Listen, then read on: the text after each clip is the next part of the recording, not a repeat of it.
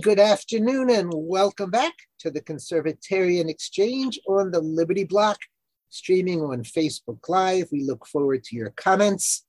Today we're hosted by only one Ed, Mike, Gina, and myself, Steve. Good afternoon, everybody. Hey, everybody. Good afternoon, everyone. No. Okay, um, first but totally not foremost, I just want to do a quick uh, review of primaries around the country. Um, we have two, we have one New Jersey. One um, who's echoing? It's not me, I promise. That might have been me. Go ahead. Okay, it might have been you. Um, we have one Jerseyan and one Jerseyan refugee.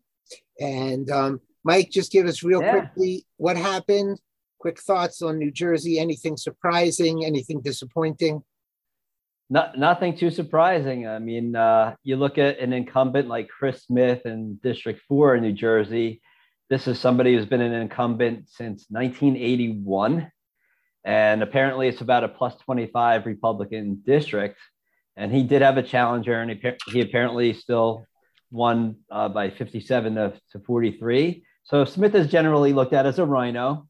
He's pro-life, which I think shields him from just about everything else that he does in terms of going along with Democrats on, you know, key issues that obviously, um, you know, conservatives care about. But, um, you know, that honestly, it doesn't surprise me in one bit. It shows the power of incumbency. Uh, and despite it being a pretty strong Republican district, you can't even really get a conservative in there. Uh, the other, the other, one that's of interest is the uh, the gym owner in New Jersey. And what's his name uh, again? Ian, Ian Smith. Smith. Ian Smith. Ian Smith became kind of well known. He was on Tucker because he defied Governor. Um, uh, oh my God, Murphy. Governor, Governor Murphy's lockdown orders and had his gym basically shut down. He was fined. I think he was thrown in jail at one point. And he was in, in the primary for, I think, District three here in New Jersey, and he ended up losing. And I think he, there was also, I think there were actually two other contenders in that district as well. So his candidacy did not succeed. So what percentage did he get? Not sure. It was fifty-three thirty-eight he lost, and the other two candidates got the remaining ten percent or he so. He got thirty-eight percent of the vote, which isn't that That's bad. That's not bad. For a first-time running guy. You know what? I mean, that's a good point, too, because sometimes it takes running more than once in order to break through. Well, that guy, Crispy, who ran against Chris Smith, I think he got in the low thirties as well. Now, he was a good, he was a good candidate. But again, you're not dealing with an incumbent in that race either. In which race? In in that primary. Oh, Ian not, Smith's. Ian he, he's, Smith's. He wasn't up against an incumbent. You know, he was up against right. just another another challenger. Right. Okay. That's I think that's Andy Kim's seat. Andy how hard Kim's. Is it to find how many or how many people or what percentage voted in the Jersey primary? Good uh, question, Steve. I've got that all po- up on another around. Screen. You got it, Gina? Yeah, it'll take me a minute. So you guys chit chat. And my, I'm gonna... point, my point has been for many, many years that Um, I know our fearless leader makes the point constantly as well. He does it to pull in the direction of anarchy.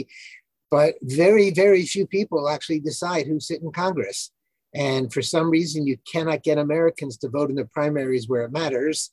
And in the general, doesn't matter as much. Incumbents okay. almost always win. And everybody turns to their party and it says, well, you can't possibly vote for the other guy. And they get all the all the votes of their own party.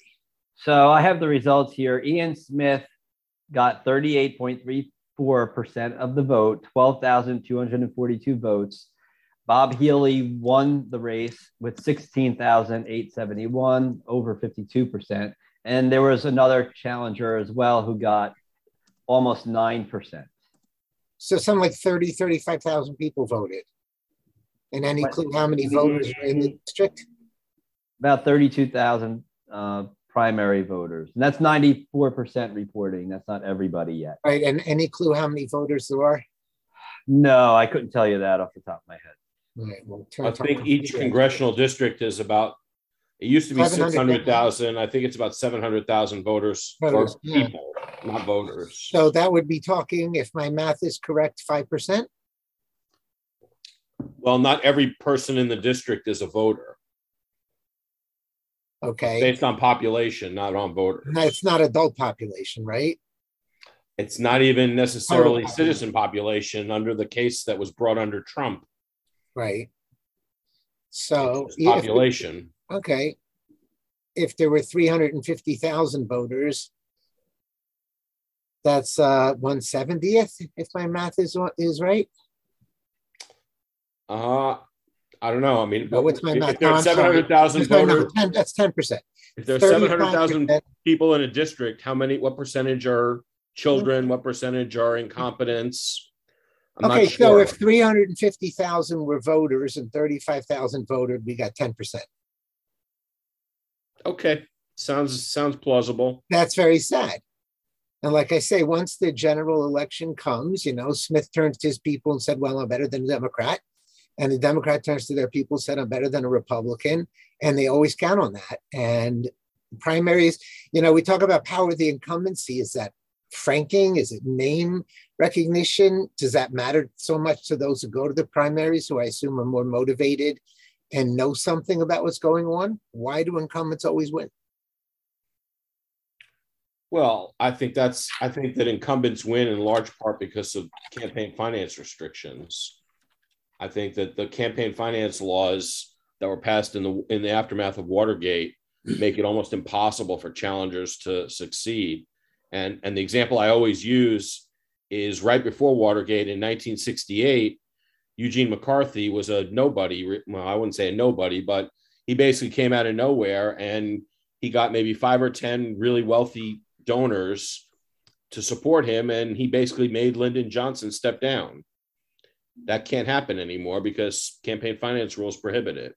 Okay, so explain to people like me why money is the only thing that drives votes, especially in a time of streaming and alternate media, especially when there should be an anti-incumbency revolution in this country all the way around.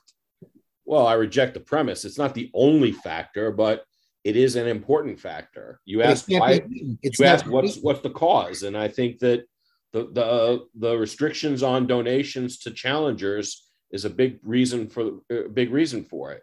They need to get their name out. The challengers are the ones who aren't well known. You're asking why do people keep voting the same people in? Well, because they don't know who the challengers are, and the challengers are restricted in how they can reach out to voters because they can't get money. They can't they can't reach out to people as well. Yeah. You're right that the internet makes it a little, little more a little easier, but you know, we've talked a lot at length about the way the social media companies are clamping down on messaging. So, you know, I'd actually venture to say that streaming may hit as many or more people than television commercials nowadays. That would not surprise me. I'm going to put this on the voters, just squarely on the voters. Voters do not give a crap enough. Uh, you know, there's definitely some truth in that. I mean, Mike, that I mean, people went to the primaries. It. People stayed home from the primaries yesterday, passing how many gas stations? Yeah, and you know what a lot of them are saying to themselves? Who who can win so the Republicans get Congress in the fall? You know, am, am I going to oust Chris Smith and have some no-name go into the fall that might lose the, the seat? You know, you know what I mean? Like, this is some some voters do think that way. And right now, with everything that's going on, I think a lot of people are have that mindset. We gotta, we gotta take back Congress and try to fix what's wrong and and stop Biden. I have a better idea. We could get Paul Ryan to come back as speaker. I mean, yeah, let's just get all the incumbents in. I mean, it's the same cycle. It goes round and round. I mean, we're old enough to see it, right? The pendulum just swings back and forth. And, and well, we actually, the pendulum doesn't swing back and forth. It swings back and forth in terms of parties, but not in terms of policies. Um, I, I would agree with you on that. Yeah, okay. I will say this, Steve. I think that I think that a lot of people are anesthetized to to to actually doing anything. I think that people think that there's a red wave coming in in November, and right. They, they feel like they can be passive about it. The red wave is coming. They don't need to bring it on. They don't need to do anything about it. Um, and I think that's a big mistake. Where that's coming from, I think we can talk about maybe, but um, I, I think that's a big part of the problem, that people think that that the change is already baked in the cake. And, you know, I, I don't agree with that. I just I just got to figure out if passing gas station after gas station doesn't get you off your seat to vote. No, didn't you see Debbie Stabenow? Wow. She's like, it didn't bother me. I just kept yeah, driving point. by after gas station after gas station because me and my cool electric vehicle. I have vehicle. a question for her. What's the range of an electric vehicle? I don't know. I know I know they're not. They don't last very many years, and I can tell you. No, the I range. Look, she did not get from Michigan to D C on without she charging, did, did she? Yeah, it's like two or three hundred miles. Right, yeah. And then that Michigan to D C is a lot farther than that, I believe. She doesn't have to go from Michigan to D C. She's got two different homes. She's probably got a house at each one, or sorry, a car Wasn't at each one. Wasn't the whole one. thing that she said, I made it from Michigan to D C without uh, having to stop? She might have. I didn't hear that part. I kind of toned her up. I mean, that was what her. she was trying to say is you suckers stop for gas and pay money, and I made it all the way without stopping for gas, neglecting to say I may have had to stop for hours to charge my car. I don't even know what right. she said. I, I think that somebody just wrote an article and they went on a long trip on an electric car. It might have been in the Wall Street Journal. And shock, shock, no pun intended. They were stopping to charge up and it was taking so long. You know what I mean? That they were, at the end they were saying, I could, I was just praying for the smell of gas fumes. You know what I mean? I I, I wanted that smell again. You know, I, mean, I have to admit, I'm I'm in such a nuisance. It takes five minutes to fill up a, a tank. And that's already yeah. time. Well, let, yeah. let me tell you, but, I went on, so we've been looking for a new vehicle for my husband. And uh, I was just looking while I was on Auto Trader at used electric vehicles just to see the starting price point. And within a fifty mile radius, the cheapest one near me was fifty-seven thousand dollars. fifty-seven thousand dollars. Like, not happening. Like, I'm like yeah. fifteen thousand dollars, you know, used. And uh, well, yeah. Aren't all cars way up anyway? Even regular old-fashioned ones? Well, regular old-fashioned cars are as well, but at least I can get a clunker or something with fifty, seventy thousand miles on it for fifteen thousand dollars, and it'll last me the next six, seven years. But to your point, Steve, you know, people aren't mad at Chris Smith. They're mad at Joe Biden primarily right now. I mean, they're still going to pin all this on him, it, the economic situation, the gas prices and everything. So just, you know, the fact that they don't show up at a primary and vote doesn't mean that they're not angry. They're angry. Their anger is pointed at the president, the people in power in Washington, D C. That's the Democrats right now. So they're they're not going to fire that bullet until November. Well, you know, when you have you know the, I mean? like the gym guy, he would be the perfect guy to get behind if you're angry. So yeah, I agree with I, you, Steve. I mean, I expected if anyone was going to was going to galvanize people to come out and vote, I thought it would have been him because he was very outspoken, very public. He had he had name recognition, face recognition, and and he was standing for something. And, you know, New Jersey is just a lost cause. New Jersey is, is I don't know if New Jersey is going to ever succeed again, Mike.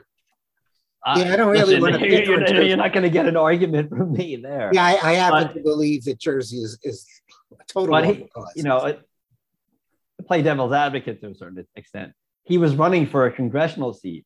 He wasn't running for a, a seat in the state legislature. He wasn't running against to be, you know, the, uh, Murphy's opponent for governor, and where he could point the finger at him as a tyrant and say, "Look what he did," you know. Yeah, but I mean, people knew what he stood for. I mean, he wasn't just a newcomer. I hear you. So. Okay, I don't, I'm not following any other primaries. I don't know if you guys are. I think one of the big stories from yesterday was the recall in San Francisco mm-hmm. for Mister Boudin, which I think is a very good story. But well, don't forget about Schellenberger. Doctor Schellenberger didn't make the runoff in California as well. He was. That's he was L A? Pretty- No, he was for in the governor's race. Okay. And Conway flipped a seat. Kelly and Conway. Uh, just to backtrack for a second, don't forget Doctor Oz won. That's not a big win for us. Uh let's go back to Mister let's go back to Mister Son of Terrorist. And does that mean anything that even in Frisco there's a backlash? I mean, I think it's great. It was what, sixty-three percent? How could it not mean anything? I mean, of course it means something. I mean, how much it's going to mean, whether it's going to translate to other places, I don't know. But Yes. I mean, that's that's a bastion that, you know, people aren't going to listen to us there. I mean, we probably don't have too many listeners in that in that audience. Mm-hmm. It's funny. Bongino always says it doesn't matter how many times they're rebuffed. They'll never change. They'll never learn their lesson. I mean, did Pelosi lose any sleep last night saying, hey, maybe they're rebelling against us, or they'll just keep doubling down, which is probably more likely. But I assume Boudin and his people were pretty surprised. Well, the whole gen- that, the whole genesis of that comment is, no offense to Bongino, but asinine. I mean, these people are not mistaken. Pelosi is not honestly mistaken. The, this, this, this district attorney is not mistaken. You know, Tucker Carlson talks about them being children. They're not children. These are grown people that are traitors. They are, they, they like to call us insurrectionists, but they're the insurrectionists. They're doing all of these things on purpose. They're creating crime, massive crime wave, in an attempt to, among other things, disarm us. You know, it was interesting too last night, Ed. I, I don't know if you saw it, but the woman who uh, was run over by the car in L A yeah, had her child. It was, in the, was in a the, liberal and defended it. Yeah, I, I, I'm sitting there and I'm like, I, I'm totally sympathetic to this lady. Obviously, you know, she was run down on purpose. She's got the child in the stroller, and she's like, but I vo- I voted for Gascon, but I didn't expect this. Well, what did you expect? Exactly. They're showing us for years now what they're planning to do and what they're all about. They're soft on crime. Well, they're hard, they're hard on guns, and they care about kids then, but generally they're soft on crime, right? They're, they believe in all the bail reform nonsense, and this guy doesn't want to prosecute anybody. And now she's up in Except arms. For January sixth people. Yeah. Now, now she's up in arms and she's like, well, I'm going to be leaving the state. Well, you know what? It, it's hard to be totally sympathetic, because now you're what? You're going to move to a red state and start to vote blue and get the same thing. I mean, I, it was a little frustrating sitting there listening to this woman. Like, you know, I, I mean, I'm I'm glad it's that frustrating happened to me to that Tucker didn't screen her out. I mean, how about asking her a few questions before you agree to put her on T V? And if she's going to go and endorse this kind of leftism and say, uh, you know, I'm I'm a lefty and this is all okay, except it shouldn't happen to me. Well, right. Don't put that person on T V. Why give her a platform?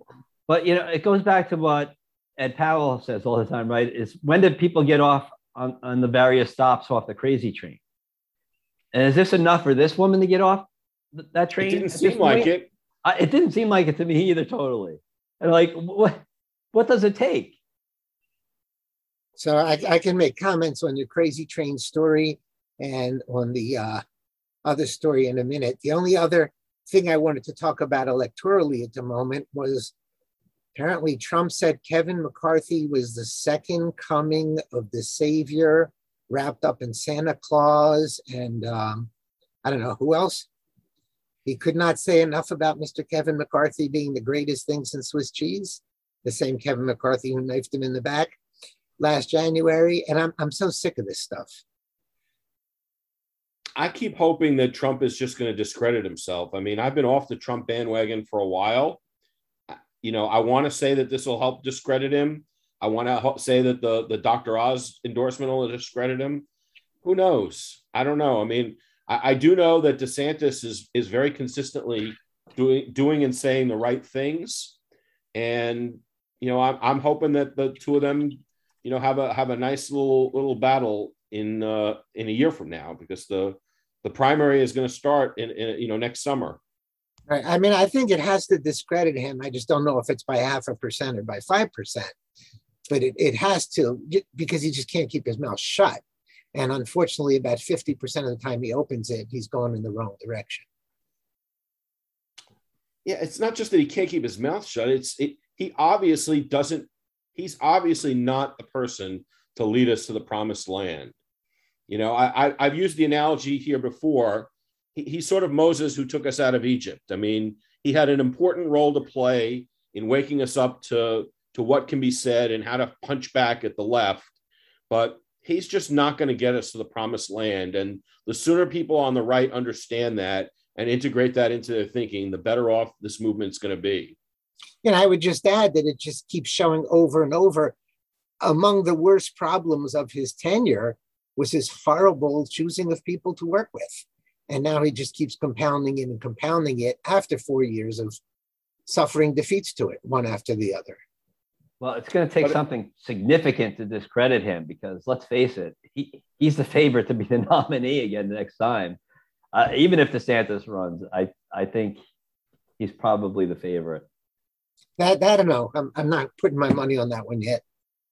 I think it depends on on uh, how hard DeSantis is willing to hit him and how much he's how much DeSantis really wants it. If DeSantis wants to go after him, Trump has left himself open to a lot of uh, to to a, a well orchestrated attack against him. And if DeSantis wants to go after the jugular, I think he could kill that beast. Right. And just politically speaking, if DeSantis wants to fix the country, he'll run. If he wants to be president, he should let Trump run. And then if Trump loses, Trump's finished. Because DeSantis is sure. a really young guy. Yeah. So, mm-hmm. but I don't know. Um, I, we were talking about uh, guns and stuff and, and what's it going to take. So I guess this is sort of gets into the transgender issue as well. Apparently in Berlin, a gun identified as a car. And identifying as a car drove into a crowd of people and killed them all. Now, I know it must have been a gun because we know that's the only inanimate object that can kill people. So I'm assuming that they probably had to go along with its identification as a car and fall and drop dead. When well, that hit- just happened here in the U S as well. We had a guy, he hit Uh, head on another vehicle, uh, drunk driving accident, which this one wasn't planned, but don't get me wrong. And then both of the vehicles jumped onto the sidewalk and just took out like eighteen people, which most of them are just severe injuries. But it was like two days ago in Minnesota or something like that. But yes, only only guns, only guns. Only, yeah, so that's the only way I can understand this story, because I've been told that if we get rid of guns, there won't be any more murders. Exactly. Exactly. But remember, too, it's it's only the gun's fault unless a police officer did it. Then right. suddenly, somebody's responsible. Then then there's a person behind it. And talking about getting off the train, I don't know if you had four and a half hours to read that long article by Naomi Wolf I sent everybody. Um, it was ridiculously long, but her confession about one hundred percent turning around on guns from a far-left liberal who thought it was only literally, um, you know, hillbillies and rednecks who had guns, to somebody who gets it and is one hundred percent in favor of the Second Amendment as written, period, is absolutely unbelievable. Well, I haven't read the article yet, but I, I did read some of the other stuff about, I mean, I've been, about the, the shootings and about proposed gun control. And, and my, my my thought about it is, why are we having a national conversation about this? This should just be a local issue. I mean, as conservatives, we should be emphasizing that this should be a local issue. If Uvalde or Chicago or New York or Charlotte or wherever you want to be, if they want to impose gun control, I mean, I totally oppose it, but it should be a local local decision making, and it should be a local issue. So were you not touched by Matthew McConaughey when he got up there and gave his little no, briefing? No, I'm not touched by any of these idiots. No. I mean, I, th- you know, I thought Matthew maybe McConaughey has, has glorified guns. He's glorified guns in the movies. You know, so when he's yeah. when he wants to tell me that, you know, he wants to ban them in real life, no, it doesn't move me at all. Right. I mean, if anything, I'm just repulsed by the by the hypocrisy. You know, if he really is that dead set against them, then he should put his money where his mouth is and stop making movies that that glorify them and make money off of it. Right. Um, you know, I, I, I'm a I'm borderline of a of a you know of a gun absolutist. I do believe that you have a right to defend yourself, but um, more importantly, I'm an absolutist on federalism, and I think that. that local places should be able to decide how they want to live. And, you know, if, if, you know, we here in Burke County, North Carolina, if we don't want guns in, in our, in our neighborhoods, I mean, I think it's a stupid decision, and I don't know how it will be enforced, but it should be up to us as, as a local community, Gina, to decide that's what we're going to have. Well, I guess the argument against that would be the Second and Fourteenth Amendments that say you can't take away my right to guns, unlike what Kathy Hochul just signed in New York State, which is basically every gun prohibition there is. think they raised the age and a whole bunch of other things she just signed into law. But if there's a second and fourteenth Amendment, what right does she well, have? I'm not, med- I'm not arguing on a constitutional level. I'm arguing on a policy level. I right, think and I agree with you totally, obviously, on a policy level. On a policy level, I think it should just be local decision-making. Um, I think that the, it, and it really, you know, there's a whole separate argument and a whole separate discussion as to, you know, how far incorporation of the Bill of Rights against the states should go. Um, right now, the courts have basically incorporated everything against the states and incorporated the Bill of Rights against the states.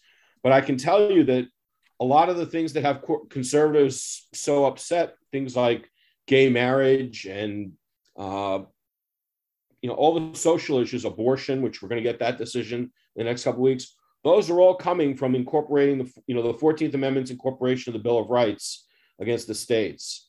And the real way to stop federalizing these issues is to rethink incorporation and to rethink the way the fourteenth Amendment applies and to, to really and truly respect local decision-making. If some locality wants to legalize abortion and ban guns, I mean, that should just be, that should be up to them. And as people on the right, we should, we should respect federalism above almost all else. I mean, I won't say above everything else. But... So do you think that the left is going to applaud the gunmen that tried to take out Kavanaugh over Roe versus Wade? Um, no, seriously. I think the left is unprincipled and, and they'll, they'll applaud anything that advances their cause. And they're not concerned with hypocrisy at all. To them, it's all a war. And If, if it advances their cause in the war, they're happy with it. Right. Um, I, think- I don't have the time to look up the New York State Constitution, but as far as I know, most constitutions have gun rights in them, even in the states. Well, then it can be argued on a, on a state level and on a state constitutional basis to me. Um, I, I just think that it would help our cause immensely if we if we change the language and change the legal debate away from how we federalize things. You know, we shouldn't be talking about, we shouldn't be talking about a federal gun ban any more than we should be talking about a federal abortion ban. We should be talking about letting localities decide how things are in their locations. And, and we should be getting away from federalizing issues and having the federal government imposing with an iron fist a policy, even if it's the right policy. I mean, the whole point of federalism is everybody gets to make mistakes and learn from their mistakes. And we don't need some central authority telling us the, quote, right way, unquote, to do something. Okay. Great point. Uh, there were two kind of positive stories about the gun thing. Number one, of course, DeSantis, what he did to the Tampa Bay uh, baseball team down there. I assume Liberty heard about it. Yes. Yep. Well, it's it's nice to get to the right decision, even if it's for uh, maybe not the reasons you should have chosen. What do you mean? Well, that's corporate welfare, isn't it? Why why was Florida? Oh, you mean he shouldn't have given it anyway? Yeah. Why were they about to subsidize uh, spring training facility for the Tampa Bay Rays? See, this this is where it's like, listen, I love DeSantis. I think he's been right on a lot of things, but this may be one instance where he was probably on the wrong side of something. If you're not inside baseball down in Florida and knowing everything that's going on, you miss these things. But that's that's the one thing that caught my attention there is they were about to subsidize that that spring training facility. May not be a hill that was worth dying on. But anyway, if he wants to stick it to them over the gun, then that's fine too. But I mean, I think that's fantastic to just shove yeah. it right up and say, you know what, you want to be political? Okay. Yeah. I mean, you, you have to pay a price once you wade, wade into these waters. And then we have this upstate New York guy who, a week after coming out saying he's not against gun control, is not running anymore for Congress because the backlash was so strong. And that's New York State, granted the Buffalo area, but I think that's tremendous. It's fantastic. I wish they could throw a coin on that. New York is a pretty conservative place if you get away from the cities. Pretty much, yeah. But apparently the backlash was incredibly strong. So, I mean, I guess, again, that's another good thing. And then you have Elise Stefanik. I, I, the more I read the story about her, not one hundred percent sure she wants to incentivize gun safety. It's like, I want to be Democrat light or something. She's well, going to give it that. The Democrats want to ban things, and she wants to bribe you to do the wrong thing. Yeah, I mean, if you don't have the brains to get training for your gun, she's going to give you two hundred fifty dollars in tax credits, and that's going to fix the world. It, it's just the, the Republican race to be Democrat-like, which we've talked about many times before. That's what it smells like to me. So yeah. when, are, when are our brains fully formed again? Because Jerry Nadler said, if you're eighteen, nineteen, twenty, it's not fully formed, so you can't own a gun, right? If it's if it's a man, it's when they're like forty. But you, you can vote and you change your sex and all that kind of stuff. That Go to war. At four, you no, can think, decide I, to change your gender. But at eighteen, you can go to war. At twenty-one, you're old enough to buy a gun. Well, yeah, I think the real story on that is is the transgender issue for children and and all the the state proposals to bar parents from even knowing that their kids are being uh, groomed for for gender cha- transformative transformative surgery. Um, you know, if a thirteen-year-old is capable of, of making that decision, why isn't a thirteen-year-old capable of anything else? But, you know, they want to lower the, you know, Pelosi said she wants to lower the voting age to sixteen. Right. If they can vote, why can't they own a gun? It goes right back to what you were saying before. It's all about right. pursuing power and their agenda, and it doesn't matter. Correct. It doesn't make any sense. Right. But sooner or later, somebody asks some questions. I mean, Tapper, who was Tapper given a hard time to? I don't remember. It was Yellen or somebody else. Even the left-wing press sometimes has to ask when you contradict yourself twice in three minutes. Yeah, she put on some show this week too, right? Uh, yeah, another total winner. Uh, so, I knew her at Berkeley. My condolences. Wow. I, I was warned to not take her as as an economics professor, so I. I intentionally chose a different section, but I, I yeah. knew her and knew of her when I was at Berkeley in the eighties. She was a, a clown show then, and she's no better now. Right. Well, th- this is another issue, which is it really should be front and center. And no matter who the Republican nominee is, they, they should be making the Federal Reserve a major, major issue and making the argument that this is the reason that we're in the economic straits that we're in, the dire straits that we're in. And I don't right. know, mm-hmm. but just to finish, the, finish, to finish the point about yeah. your federalism argument, this all meshes together, right? Which is we have a, a central bank that controls money, controls credit. It didn't always used to be that way, right? There were if decisions Demo- made by banks. If I were a Democrat strategist and the Republicans tried to sell this as as Biden inflation, I would I would say you guys don't know what you're talking about. You don't understand how inflation happens. It doesn't happen in a day or a week or a month or even a year. This has been going on for a long time. It went on through the, the entire Trump administration, where spending was completely out of control. And both Republican House, Republican Senate, and a Republican president all signed on to incredible spending bills. Even under Obama, when, when Obama was president, you had a Republican House and a Republican Senate for part of the time. The Republicans have their fingers all over this inflation as much as the Democrats do. And if I were a Democrat strategist, I would pound them on it. I don't think that this is such a, a big Republican issue as Republicans think that that is. Somehow the Democrats have not been willing to fight it. I shouldn't say somehow. There's a reason why the Democrats aren't fighting it. And that's because the Democrats want the inflation. They're not willing to attack the inflation because they see it as a means to get their Green New Deal through Congress to the extent that it hasn't been passed already. They want, you know, they want to use high gas prices for their own benefit, for their own advantage. So that's the reason they're not blaming Republicans. It's because they're not, they don't see it as a blameworthy event. They see it as a positive event that's going to help them advance the agenda they want to pass through. So, but if I were a Democrat strategist, I would pound the Republicans on this inflation. I think the Republicans are lucky that, that the Democrats don't want to hang this around Trump's neck and hang this around the Republicans' neck, because I don't think the Republicans have a good answer for them. No, I, listen, I agree on the spending equation. They're all guilty. I'm surprised it's, it took this long for this to really happen. But there's two parts of all this, in a sense, right? There's there's Congress and the spending and the controlling the purse strings, but then there's the Federal Reserve. You know, and I think you could make, you could target it and, and make it an issue like Ron Paul did in the past.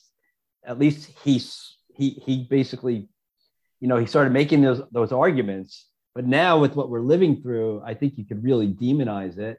And what are you I, I was, do, I was let's, let's play that out, Mike. Go ahead, demonize it. What are you going to say? That we need to get rid of it. Spending? We need to get rid of the bank. Which bank? The Federal Reserve. It needs to go. We need to get rid of it. Just like we you were talking about federalism before, we need to decentralize everything. This is a power that the federal government was not supposed to have. And look at what it's done to our economy. It's destroyed it. It's destroying you, the quality of your life every single day. I so mean, you're opposed to a national currency like the dollar?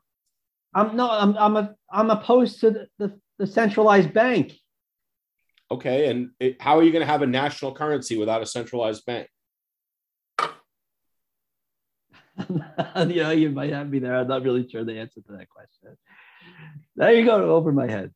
I, I, I mean, don't I'm know. opposed to the Federal Reserve, I mean, we, but I'm didn't just, we have? Wait, okay. I'm sorry. I'm not. I'm I'll not an, ex, I'm not an expert say. on monetary policy, but we had a dollar before the Federal Reserve, didn't we? Well, we had we had competing currencies. We didn't have a nationally issued currency. Okay, and then it needs to know, be devolved. Right. I mean, and, and you know, in the in the nineteenth century, you had banks issuing currencies the same way you have banks issuing credit cards today. Okay, and and that's where you had bank runs because sometimes the bank would issue too many dollars. Or too many, you know, too much, you know, the, the, the banks would, would expend credit too much and people would lose confidence in the bank and they'd make runs on banks and, and the bank would fail and people would lose their savings. That's why the, the, you know, the geniuses decided we needed a, a central bank to be a lender of last resort. Now, just to finish my thought from, from a minute ago, I'm totally opposed to the central bank. I'm just saying, I, I don't think the Republican Party has one-tenth the brains necessary to make the argument against the Federal Reserve now. I think if they tried to, they would be humiliated. So, uh, you know, I'm all for trying, coming up with arguments against the, the central bank. I just don't think that this Republican Party has the has the brain power to do it. Well, I don't think that I don't think they have the will to do it. Well, that too. The they American, don't have the will to cut spending. The American citizenry would never understand it. It can't be put into a three-second soundbite on TikTok. I think most Americans would have no clue what they're talking about. Here's the soundbite. They're printing money and destroying your wealth. And there's no end in sight. No, when they hear they're printing money, they're just going to think they're getting some more for free. That's not going to do nothing, Ed. They're going to be like, cha-ching, I'm going to buy a new T V. Right, like uh, where does Obama not, get not, the money from? He just not, gets it. Not yeah. when you tie it to high gas prices and rising prices generally. Wait, wait a minute. How many people in America know that gas prices go up when you don't drill for gas? I mean, if you can't figure that out, then what are we expecting of their economic literacy? Well, fundamentally, though, if you if you stop the spending, then you stop you cut off the reason for them printing money in the first place. That's really where the, the argument needs to be made. We don't need to have this technical argument about, you know, what government spending and oh, government printing of money does and, and how, how it works its way through the economy. What needs to happen is we need to say, when you sit down and do your budget, if you make fifty thousand dollars or one hundred thousand dollars a year and you spend double that, you're going to go bankrupt. And that's what the country is doing. And the Federal Reserve is just doing what it can to try and stave off bankruptcy. But ultimately, bankruptcy is the only place where we can go unless we cut spending. That's the argument. You're almost taking me back to my primary argument at the beginning of the show. Um, what are there, three Republicans in all of Congress who care about not printing so much money? I'd say maybe Massey, Rand Paul, I don't know, maybe one or two others.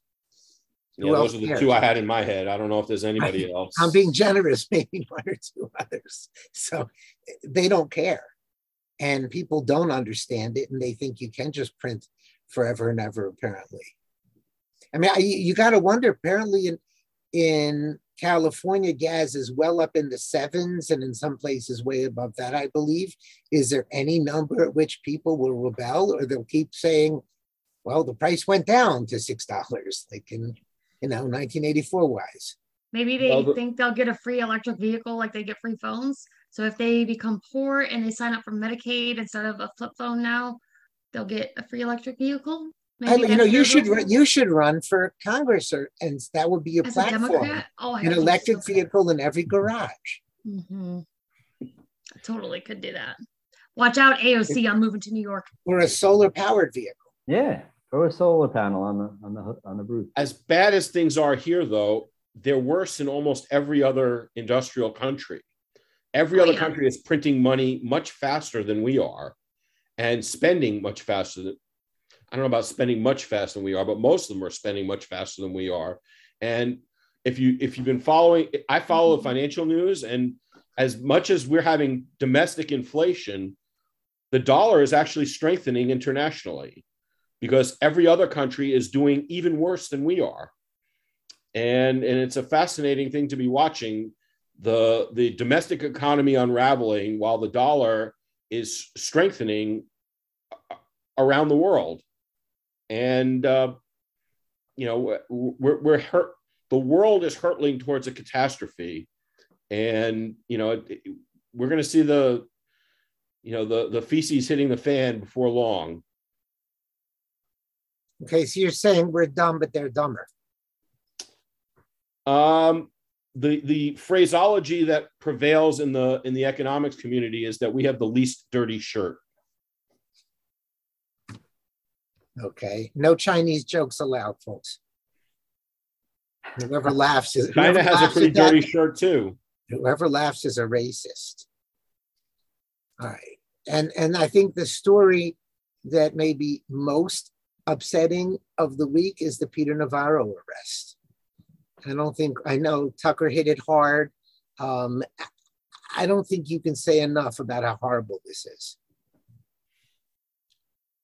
I agree one hundred percent, but I, even Tucker didn't really hit the, the the biggest issue to me, which is there is no legitimate legislative purpose to the January sixth committee. Yes, Congress, there is. Yes, there Congress, is. No, there is not. What, yeah. what legislation could they pass? Oh, they can't. I'm being a smart, but it's just for them to get onto A B C and N B C and stuff tomorrow night. That's there's all. No, there's no legislative purpose to, the, to those hearings. It's for Congress ratings. Is certainly entitled to hold hearings. They can try and figure out, you know, is there price gouging in, in the oil market?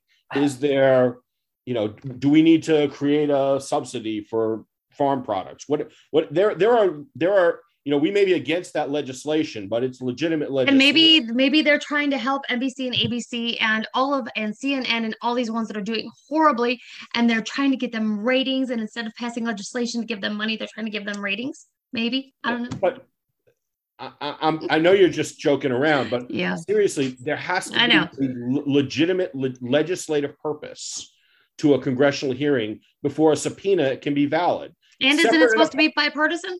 Separate and apart from whether the executive privilege applies, there's no valid purpose for the subpoena. Congress is not allowed to adjudicate guilt of anybody. Right. So the beauty of this, Ed, is that they arrested him before letting him even have his day in court to decide that one, which makes but, this but no, no. Yes, you're, but you're talking about whether whether the claim of executive privilege is proper. I'm saying even before you get to the claim of executive privilege, the subpoena is invalid on its face because the committee is invalid on its face. But you need there is no legitimate. Who's saying it? Huh? Who is saying that? I'm saying that. And, and listen, you're one hundred percent right. But a- again, what's so scary about this is Congress calls up the D O J, and the D O J goes out and puts leg irons on a seventeen-year-old, seventy-two-year-old alleged white-collar criminal. This, this is. It's absolutely mind-boggling. There's not a pretense of any, um, you know, equal justice under the law. There's not a pretense of anything here. This is so brutal. Right, and you know, we were taught. You were talking. Uh, to me, this ties back to your comments about primaries and voting. To me, I don't see how we can vote our way out of things like that.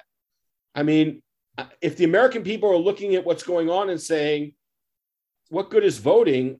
I'm not sure I disagree with them. I mean, that is not what happens in a free society. That's not even what happens in a banana republic. This is, this is, we're seeing what happens in dictatorships, and we're, we're, the only thing that's preventing us from being a full-blown dictatorship right now is that we're, we're living on the fumes of, of past glory and past, you know, past achievements. But right now, the people in power are full-throated totalitarians, and they're doing everything they can to act as full-throated totalitarians.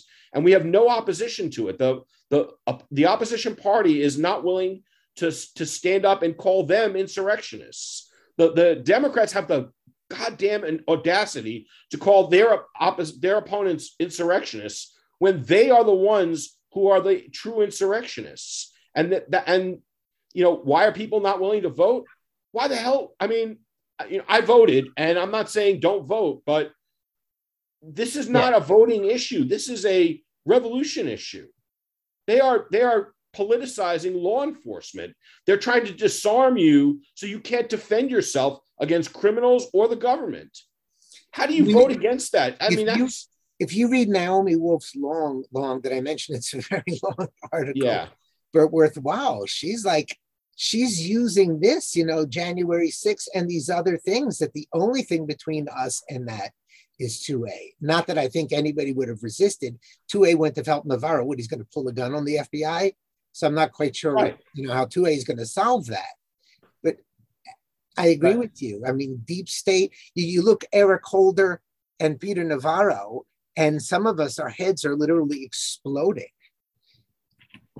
Yeah, I mean, and look, we talked about this a lot. The Republican Party gives you no reason to really want to support it, you know, because they don't fight. I mean, there were times in the past I can remember I wanted to run to the election booth and cast my vote. Now it's like, it's totally dispassionate. I forget what the issue was. You saw M T G um, call out Lindsey Graham on some show. She goes, this is his phone number, call him up. I forget if it was on the guns issue or what? And she's just like, go after him because he's the one making all the trouble. I mean, how many times has he spoken up for J sixers? He's on the other side of it, isn't he? Correct. It's unbelievable. M T G is one of the few that's willing to fight. Right. And I don't think the press is going to go over to every Republican and make them say, are you okay with what happened to Navarro? Has anybody heard any Republican talk about it? Jim Jordan. In the press conference this afternoon, that was about it. What did Jim Jordan say? Oh, he was just appalled to the whole thing. That was his his biggest thing, just uh, how appalling it was. And by the way, what's to stop him from arresting him? Nothing. I mean, that that's how crazy it's it's, it's gotten already. They can arrest anybody for anything. Because like you say, Ed, based on what did they arrest him on? A committee that has no business being yeah. a committee, a subpoena, a subpoena they have no business issuing, that's never been adjudicated. There's nothing there, and yet still they arrested it. Are you back? Correct. Are you back? And going back to guns, because I think that was somebody's nickname around here, when you talk about red flag laws, um, you just put two and two together and we can all be red flagged. I mean, that's essentially what's happened with the January sixers. Mm-hmm. And yeah, this is very, this arrest is very Soviet. I, I, I think this is the worst one. How is this worse than Roger Stone or um, who was the other Michael guy? Michael Flynn. Stone was actually, there was Flynn. An indictment, wasn't there? Like from the Justice Department, wasn't there an indictment? Yeah. I mean, I, I, this was just a criminal referral from Congress to from D O J. Congress. Where does Congress get criminal referral rights from? Well, I think if you're if, if you're legitimately in contempt of Congress, it can be a criminal offense. How? By, and by, by the way, like, and who determines that? Like, since how does Congress get an executive power to call the police on somebody? Well, they have subpoena power to get you to testify on legitimate issues. But I mean, subpoenas but have where to do be they get the, where do they get the enforcement power? Doesn't that always belong to the executive branch? Well, they make the referral to the executive branch. Merrick Garland is the one who executed on it. Congress didn't have its own police force arrest him. The Department of Justice arrested him. Okay. F B I. And in this country, you can be arrested without an arrest warrant signed by a judge. I mean, I don't know criminal law so well, so I don't know. My, I mean, I don't know the procedure on that. I, it's just, to me, it's just unbelievable. And I remember with Eric Holder, I remember it very well. They just like, haha, that's really funny. Who cares?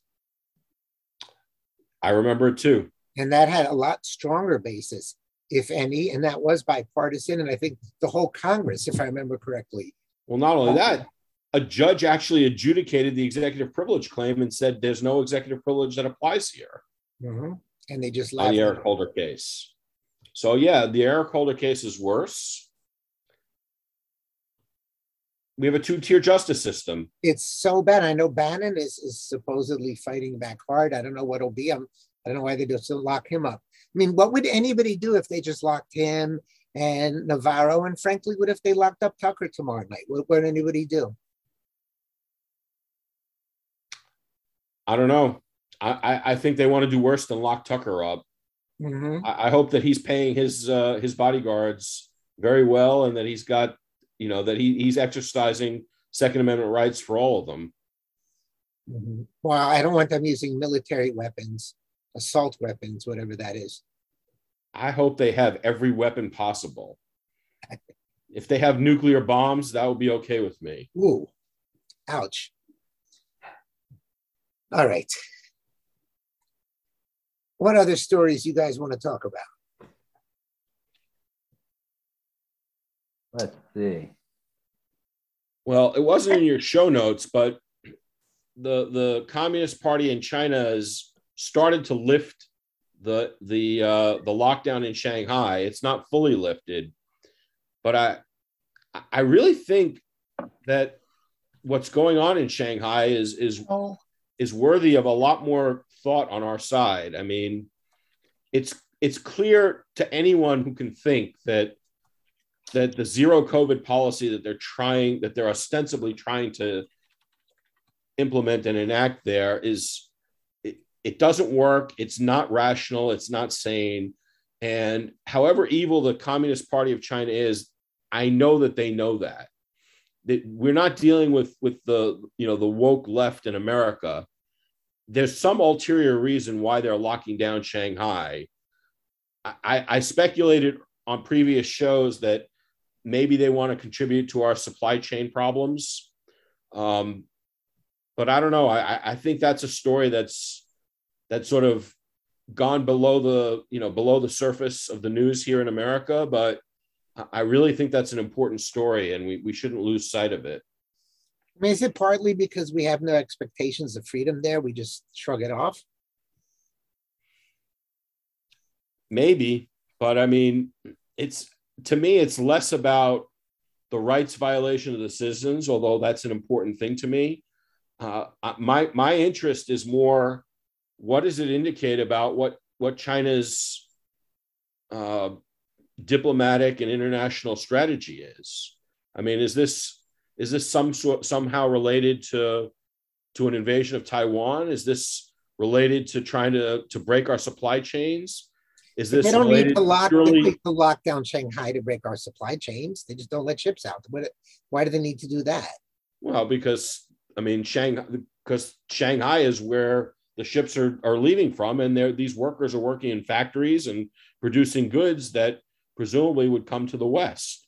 But maybe it's not that. I don't know. Maybe it's a purely internal thing that Xi is trying to consolidate his power before the next party Congress. I don't know, but I, I do think it's worth it's worth it's worth keeping in our attention and, and not just forgetting about it, because I think it indicates something bigger than than we all think right now. And I guess we'll see in a couple of couple of weeks. I mean, I think the summer is going to be an interesting summer. Let's put it like that. Uh-huh. Um, is anybody changing opinions on this monkeypox thing? Are they going to make something of it? What's happening?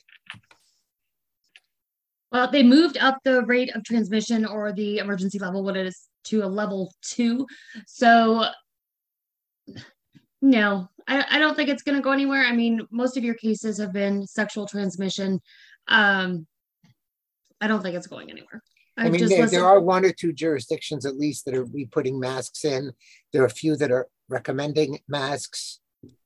Yeah, but they were recommending masks before the monkeypox. That, but they're that trying, matter. I'm just saying, is it only like a little bit of revving up, or are they really going to try and use this?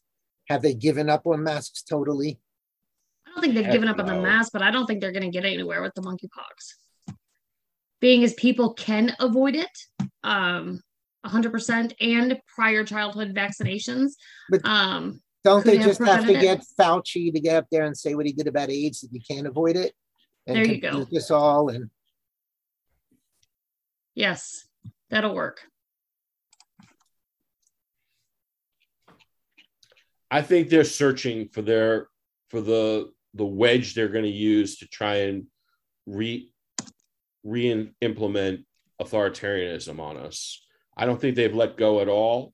I don't think that anybody has really challenged them on the propriety of lockdowns and masking and vaccinations. You know, we had uh, we had Josh Yoder on last week, and Josh and his organization, U S Freedom Flyers, is working hard to bring cases in the airline industry. Um, I'm planning to work together with him and with some other people. Um, I don't know that this is something that can be solved in the courts. The courts are sort of, you know, they're not really on our side on, on any issue, but um, I, I do think that the the left is is just waiting in the wings to to try and reimpose authoritarianism on us, and um, I don't think they're deterred at all. Because of the elections, are they waiting for that? Um, I I think that that's I think that's their their re-election strategy. How they're going to do it, I don't know yet, but. Uh, What they're doing is is so insanely irrational. If they're just planning to convince us to vote Repu- to vote Democrat, um, there's no possibility that that's what they're doing. They they have to have some sort of plan that they think is going to prevent us from voting Republican. I don't know what it is. I don't know how they're going to do it. I don't know if it's going to be, you know, mail-in balloting with, you know, widespread fraud. I, I don't know what it is, but uh, if you watch what they're doing, they are on almost every policy issue, whether it's whether it's gas prices, whether it's laughing about the the baby formula shortage, whether it's whatever it is, they are thumbing their nose, their finger in our eye, uh, metaphorically, and they are not. There's no apology. There's no, oh, we're sorry, we did the wrong policy, we're going to change. Nothing. Everything is doubling down on things that everybody knows are, are causing grave harm to the American people. And the, the Democrat Party is not at all acting like a party that thinks it needs to answer to the electorate. That's what I think. You mean like bad jobs reports are actually a good sign? I don't think they care. That no, there's no good sign or bad sign to them. I think that they think that they've got this under control based on something that they haven't disclosed to us yet. I'm not so sure about that. They can, yeah, I don't think, you know, because they've just released more polling, and they released, what is it, eighty-three percent of Americans are not um, satisfied or happy. They think either the economy is poor or not well. You know, and with these that numbers, that supports my point, Gina. That's exactly my point. A party. A party that thought it was going to win an election and convince people would look at numbers like that and say, holy cow, we better do something different. This party is not doing anything different. They're doubling and tripling down on everything that is pissing people off, which tells me they don't care whether they persuade us. They don't think that we're going to be able to vote them out anyway. That's what it tells me. Well, I don't think they care if they lose an election, because as long as they keep moving that ball, As, I hear it, you, it, but, it, but Mike, I mean, if, it gets, if it gets slowed down, Mike, I, I agree with you, but election cycle, this is this is not twenty ten. Cycle. In two thousand ten, they had Obamacare passed, and they got uh, uh, Dodd-Frank passed. In nineteen ninety-four, they got the assault weapons ban passed. They have not passed anything that has any staying power other than the destruction, other than the inflation. There's nothing that they can point to and say, all right, we'll lose an election or two, but we got we got what we wanted. They didn't get anything that they wanted. They're just all they're just being revealed as destroyers. They're being revealed as, as worse than Herbert Hoover.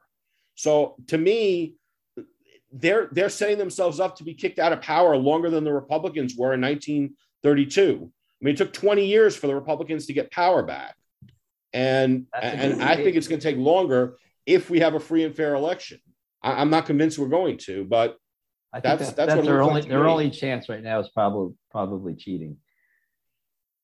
Or I mean, just, they, they're going to run up. Wedge, wedge it, they have wedge issues. They're going to try to exploit Roe versus Wade and abortion and, and guns and all this stuff.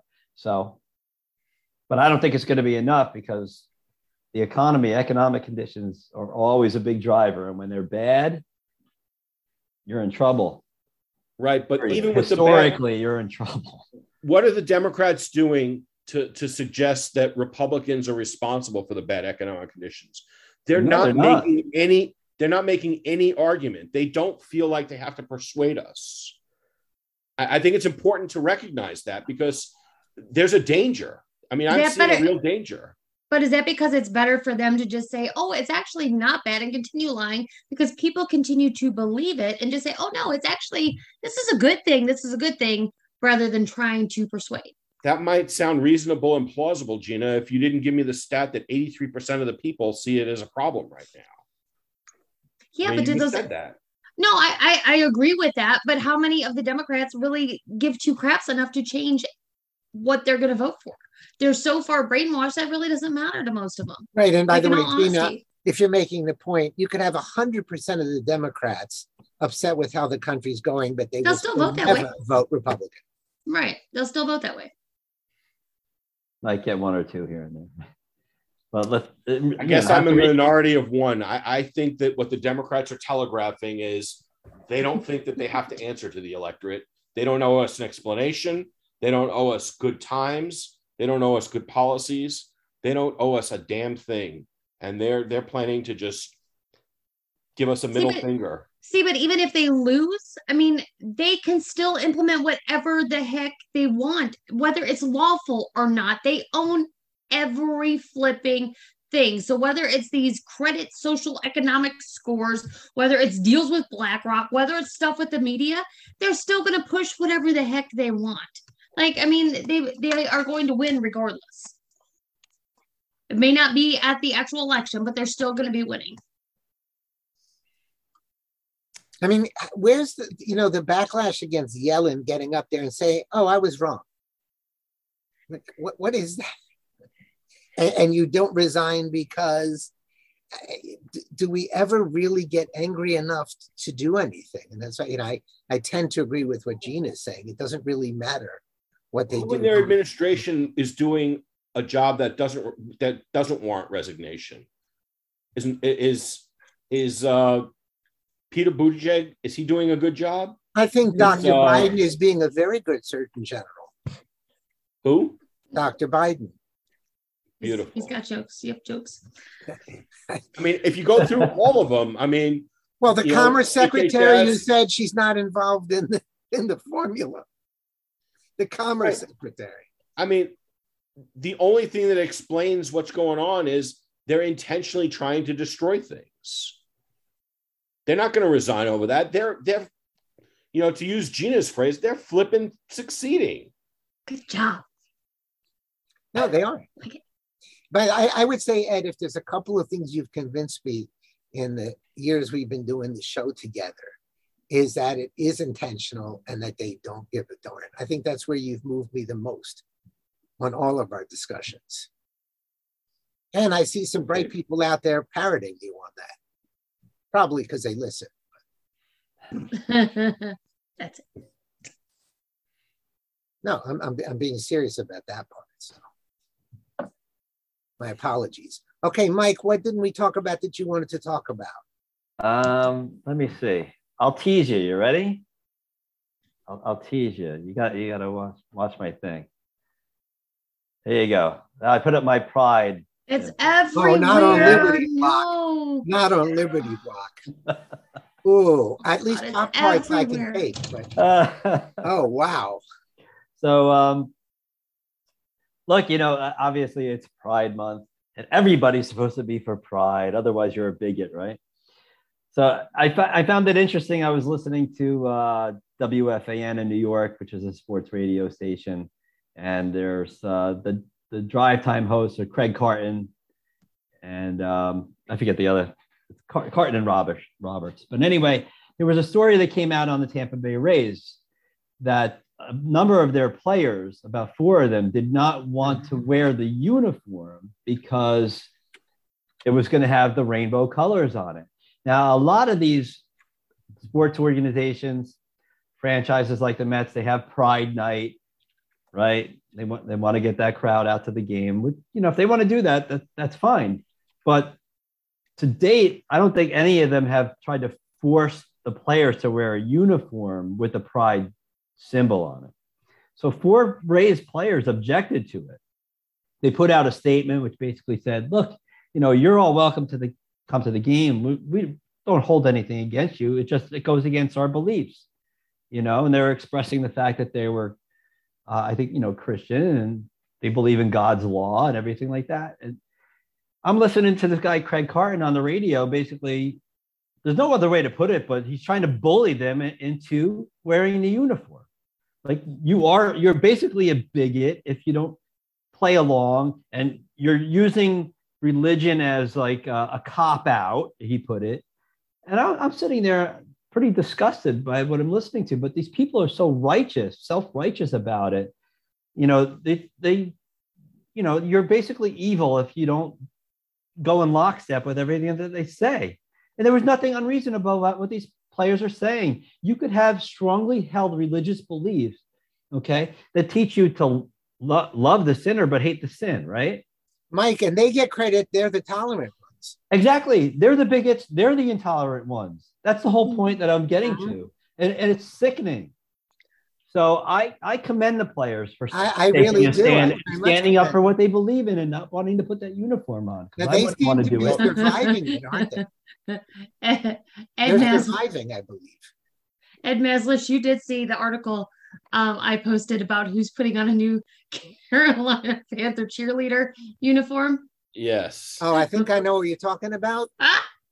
I can just imagine all the guys in the audience like gawking at these girl dancers, because this guy that is trying to be a woman, this transgender, is trying to, uh, well, he's not trying to be. They've given him a spot on the girls' cheer team, and to, he took a girl's position.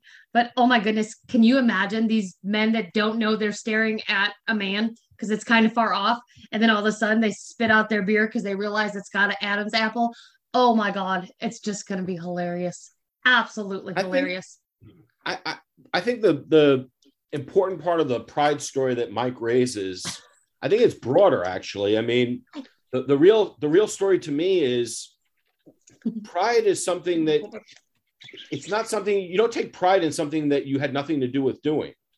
You take pride in something that you accomplished. You take That's pride in a whole other story. Yep. And you know, we're seeing throughout the gay movement and and particularly the transgender movement, you know, that they're they're acknowledging implicitly that these are all choices people make, you know, that you can choose, you know, they wouldn't need to propagandize children if you're born gay or if you're born transgender. It wouldn't be a big deal. If you're just born that way, then it doesn't matter if you wait until they're twenty-one or if you wait until they're eighteen or whatever, because they're born that way. They're always going to be that way. By, by, by saying that we have to take pride in it, by saying we need to expose children to it, they're implicitly acknowledging that these are all choices people make with their lifestyle. And I'm not opining one way or the other. I mean, I, I personally don't, don't like it. Um, I'm not necessarily arguing for, for legal restrictions on it, except with regard to children. Um, but I think that the real story about this is how totally flipped they've gone from, you know, you're born gay or you're born transgender or you're born however, to implicitly acknowledging that these are all choices and that you're you are subject to being influenced by society. Um, you know, I mean, why you know, if, if you're just born that way, then, you know, why would you care whether or not some bigot doesn't accept you or not? I mean, why wouldn't the response be, well, great, thanks for letting me know that you hate gay people. I don't want to do business with you. I mean, to me, if I were gay, that's what I would want to know. I wouldn't want them to be silent about it. I'd want them to tell me. I mean, you know, I grew up Jewish, even though I'm not practicing today. If somebody hates Jews, please let me know, and I'll, I won't spend any money in your store either.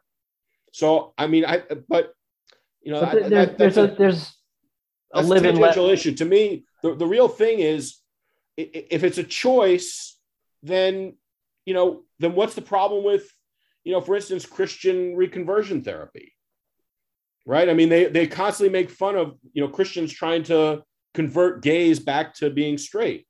Well, I mean, if it's something you take pride in, if it's something that you can choose one way or the other, well, what's wrong with pushing people in the other direction? Why, why can you only push people in one direction? Ed, I'm going to argue with you using your logic. Okay. I don't think they care that the fact that they're proud of it suggests right. that it's a choice. I they don't think they care. Have it both ways. And you're right. Any normal person would say, what are you proud of? It must be a choice. They don't care that they get to say opposite ends of the coin. I, I agree one hundred percent, Steve. I was pointing it out for Mike because I wasn't sure Mike was seeing that. I mean, that's that's what you've convinced me of. And it really is. It's unbelievable. And it's like somebody pointed out, there's a day for seven hundred thousand dead veterans and a month for Pride. And apparently, once wow. again, the White House doesn't acknowledge D-Day, et yeah. cetera, et cetera. That was pathetic. I'm glad I you brought just, that up. I can't even. Mm-hmm. You know, whatever my thoughts are on, and I don't say the Pledge of Allegiance any longer. It's a little awkward since I am on a dais at a Memorial Day parade. But whatever I feel about those issues, um, to not honor veterans who have died, to just pretend none of that ever happened, it's just so, it's beyond and beyond. I'm glad you mentioned D-Day because I, I for the first time, I mean, every year I, I pay silent tribute, or even, you know, I'll post on social media something, you know, thanking our veterans and, th- you know, remembering the, the the day. And this year, my thought all day on June sixth was, all these people died to prevent fascism from coming here, and yet fascism is here, and nobody is willing to really fight it right now. Well, we don't have you know, many like, people it's fighting super it. Sad. I think you guys have heard one of the highlights of my entire life was going to Normandy. It was uh, one of my bucket list things. I don't know why. I don't know anybody who was there. But it's definitely one of the highlights of my life is having seen that um, and just thinking thinking about what happened there. And I, um, yeah.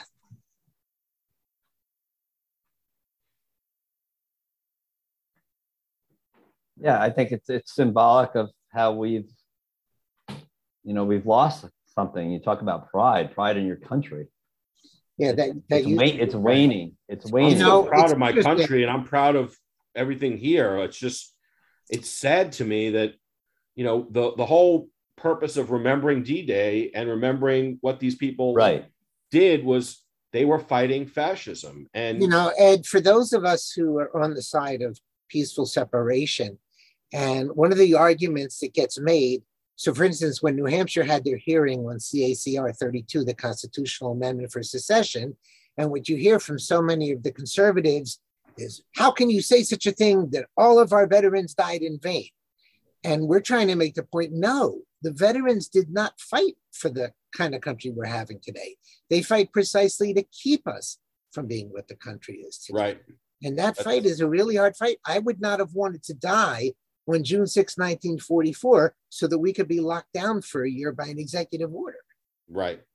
That's, and the fact that seven hundred thousand exactly people, have, you know, seven hundred thousand people died in two hundred years. So therefore what, we should go into total fascism, total totalitarianism just because? No, we still have a right to be free. And I think it's really, really sad. And I get a kick out of Democrat speakers at these Memorial Day things talking about fighting for freedom. Like, what? New York freedom? Like, what are you even talking about? Yeah, after locking us down. After locking us down. Gina. Wake up. Yes. What's I'm, on your mind, Gina? Um, I just want to see if you guys, so Elon Musk has said that the deal may not end up going through. And I just want, because I still don't think it's going to go through. And I know you guys all thought it would. Have you guys changed your mind on that? Or are you still sticking with it? I'm fifty-fifty on it. I know. Ed, I think you believe it is going through. I think it's going to go through. At a lower price. I would put my bet on that too. You too, Mike? Ed Powell may not make as much money as he was expecting to make, but I think he's going to make some money. Mm-hmm. All right. Well, it's two to two on this one then, I guess. I don't I don't claim to have much knowledge about this stuff, so. Yeah, I don't, I don't think it's going to happen. So that's Ed, where I'm at with that. Closing issues? I just think that things are falling apart faster than people realize. I think that I see food shortages in the store. There are lots of items in the grocery store that I'm looking for that aren't always there. And there's a lot of talk about later in the year and then early in twenty-three of food not being there. I, I saw that Biden actually asked some farmers to do a double plant, a double crop this year. Um, You know, I'm, I don't want to, I hate being, you know, the, the sky is falling guy, but I feel like the sky is falling. And I, and I think people need to be aware that hunger might come here. I mean, and it's, and it's, it's going to, it's coming to other places in the world. I mean, Ukraine is a breadbasket for Europe. Um, there's been an embargo on, you know, there's been a, a blockade of, of Ukraine. The Russians are, are blockading Odessa and some of the other southern ports. Um, you know, fertilizer is is hard to hard to get right now.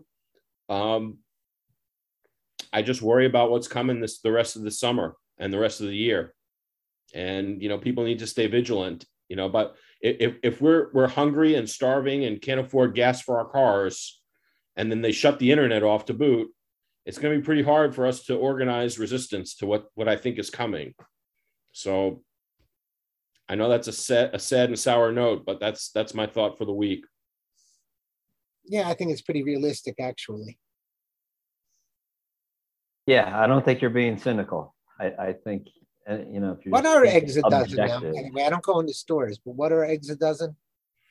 You know what? I just bought mm-hmm. I I just bought a pack of thirty, and it was over eight dollars. In the store. Okay, that's I, say, I just paid like three twenty-nine or something like that for twelve.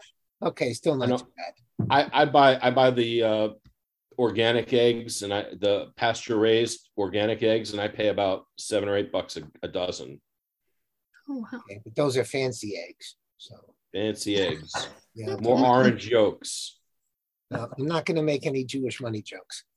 Uh, with that, we'll wrap up for today. We will be back next week. Please send us your comments to the Conservatarian Exchange at liberty block dot com. And thanks for coming along for the ride. Have a wonderful evening. And Ed Powell, we missed you, and we hope that you're back next week.